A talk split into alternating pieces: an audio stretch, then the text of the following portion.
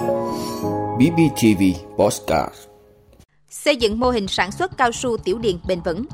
Bộ Công Thương ban hành thông tư sửa đổi liên quan đến kinh doanh thuốc lá. Ngân hàng nhà nước giao chỉ tiêu tăng trưởng tín dụng năm 2024. Giá điện chỉ tăng mà không giảm. Xuất khẩu rau quả vượt nhiều nhóm ngành chủ lực. Nữ giới nâng cao vị trí tại thị trường lao động Nhật Bản, Hàn Quốc.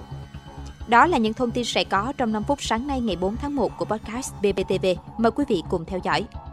Xây dựng mô hình sản xuất cao su tiểu điền bền vững. Thưa quý vị, mô hình xây dựng mô hình sản xuất cao su tiểu điền bền vững do Viện Nghiên cứu Cao su Việt Nam phối hợp Trung tâm Khuyến nông Quốc gia thực hiện, triển khai, hỗ trợ với 20 hộ nông dân của xã Long Tân, huyện Phú Riềng đã và đang cho kết quả quan trọng.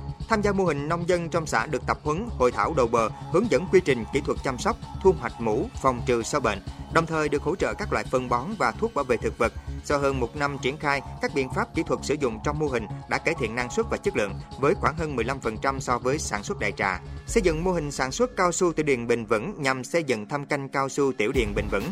Đây cũng là yêu cầu mới đối với người sản xuất nông nghiệp hiện nay. Bộ Công Thương ban hành thông tư sửa đổi liên quan đến kinh doanh thuốc lá. Thưa quý vị, Bộ Công Thương vừa ban hành thông tư 43 sửa đổi thông tư 57 hướng dẫn các nghị định liên quan đến kinh doanh thuốc lá. Cụ thể, định kỳ 6 tháng, doanh nghiệp sản xuất sản phẩm thuốc lá, nhập khẩu thuốc lá phải gửi báo cáo về Bộ Công Thương về hoạt động sản xuất sản phẩm thuốc lá và nhập khẩu sản phẩm thuốc lá. Ngoài ra, định kỳ 6 tháng, nhà cung cấp sản phẩm thuốc lá phải gửi báo cáo thống kê sản lượng, loại sản phẩm thuốc lá kinh doanh của đơn vị mình về vụ thị trường trong nước.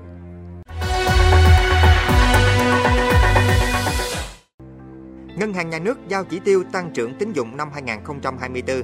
Thưa quý vị, Ngân hàng Nhà nước vừa giao chỉ tiêu định hướng tăng trưởng tín dụng năm 2024 cho các ngân hàng là 15% và cho biết sẽ linh hoạt điều chỉnh phù hợp với diễn biến tình hình thực tế để tạo điều kiện thuận lợi cho các tổ chức tín dụng cung ứng nguồn vốn tín dụng đáp ứng nhu cầu tăng trưởng kinh tế, Ngân hàng Nhà nước giao hết toàn bộ chỉ tiêu tăng trưởng tín dụng định hướng 15% và yêu cầu tổ chức tín dụng kiểm soát tăng trưởng tín dụng năm 2024. Ngân hàng Nhà nước yêu cầu các ngân hàng 100% vốn nước ngoài, ngân hàng liên doanh kiểm soát tăng trưởng tín dụng bao gồm cả yếu tố điều chỉnh tỷ giá đến cuối năm 2024 không vượt quá mức dư nợ tín dụng được nêu trên. Tính đến ngày 27 tháng 12 năm 2023, tăng trưởng tín dụng toàn ngành đạt 12,26%. Giá điện chỉ tăng mà không giảm. Thưa quý vị, Tập đoàn Điện lực Việt Nam EVN vừa thông tin về việc những lý do tăng giá điện liên tiếp hai lần và không thấy giảm khi giá nhiên liệu giảm. Theo đó, thông thường sản lượng thủy điện của Việt Nam đạt 35% hoặc cao hơn. Nhưng trong năm 2023, do hạn hán, nhiều hồ thủy điện về mực nước chết, nên sản lượng của nguồn thủy điện chỉ đạt 28,4%. Còn nhiệt điện than, nguồn năng lượng chiếm tỷ trọng 33,2%.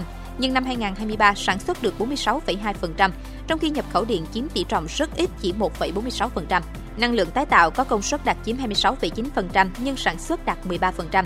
Hiện nay thủy điện vẫn là nguồn có giá ổn định nhất, nhưng nguồn này chỉ chiếm 28,4% tổng công suất nguồn điện. Giá thành điện chủ yếu sử dụng các nguồn tài nguyên thiên nhiên, kể cả nguồn thủy điện cũng là tài nguyên. Trong khi tài nguyên ngày càng cạn kiệt, giá thành chỉ có tăng, không có chuyện xuống. Xuất khẩu rau quả vượt nhiều nhóm ngành chủ lực. Thưa quý vị, đúng như dự báo từ đầu năm về triển vọng xuất khẩu nông sản, 2023 là năm bùng nổ đối với nhóm ngành hàng rau quả. Kết thúc năm, xuất khẩu rau quả đã vượt 40% kế hoạch với giá trị gần 5,7 tỷ đô la Mỹ, bỏ xa các mặt hàng chủ lực như gạo, tôm, cà phê, hạt điều. Và sầu riêng, vua của các loại trái cây đã làm nên hiện tượng xuất khẩu của nhóm ngành hàng rau quả.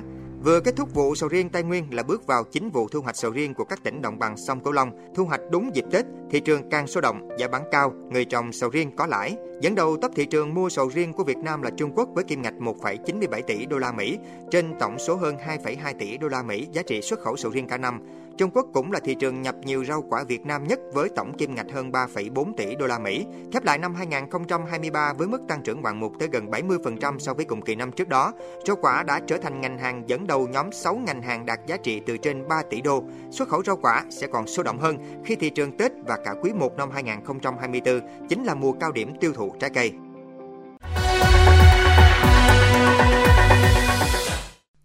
Nữ giới nâng cao vị trí tại thị trường lao động Nhật Bản, Hàn Quốc.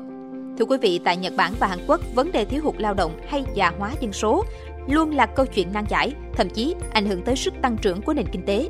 Trong bối cảnh đó, lao động nữ giới đang dần dần tìm được chỗ đứng của mình trong rất nhiều lĩnh vực tại hai quốc gia vốn trước giờ có khoảng cách giới tính rất lớn trong thị trường lao động. Mới đây, chính phủ Nhật Bản đã ra luật hạn chế việc tài xế xe tải chạy thêm giờ.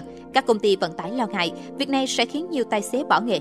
Viện nghiên cứu Nomura ước tính 1 phần 3 số hàng hóa sẽ không được giao tính đến cuối thập kỷ này do thiếu hụt tài xế trầm trọng.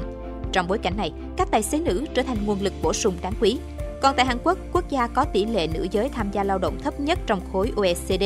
Các chuyên gia nói rằng tình trạng phí phạm sức lao động của phụ nữ càng trầm trọng, nhất là khi phụ nữ hay được mặc định là phải ở nhà chăm sóc con cái và hy sinh công việc của bản thân. Theo Diễn đàn Kinh tế Thế giới WEF năm 2023, Nhật Bản đứng thứ 125 trong số 146 quốc gia trên bảng xếp hạng về khoảng cách giới. Vị trí của Hàn Quốc là 105. Những số liệu này cho thấy các quốc gia này hoàn toàn có thể nâng cao sự hiện diện của phụ nữ trong các hoạt động kinh tế. Quý vị đã luôn ủng hộ các chương trình của Đài Phát thanh truyền hình và báo Bình Phước. Nếu có nhu cầu đăng thông tin quảng cáo ra vặt, quý khách hàng vui lòng liên hệ phòng dịch vụ quảng cáo phát hành số điện thoại 02713 887065. BBTV, vì bạn, mỗi ngày.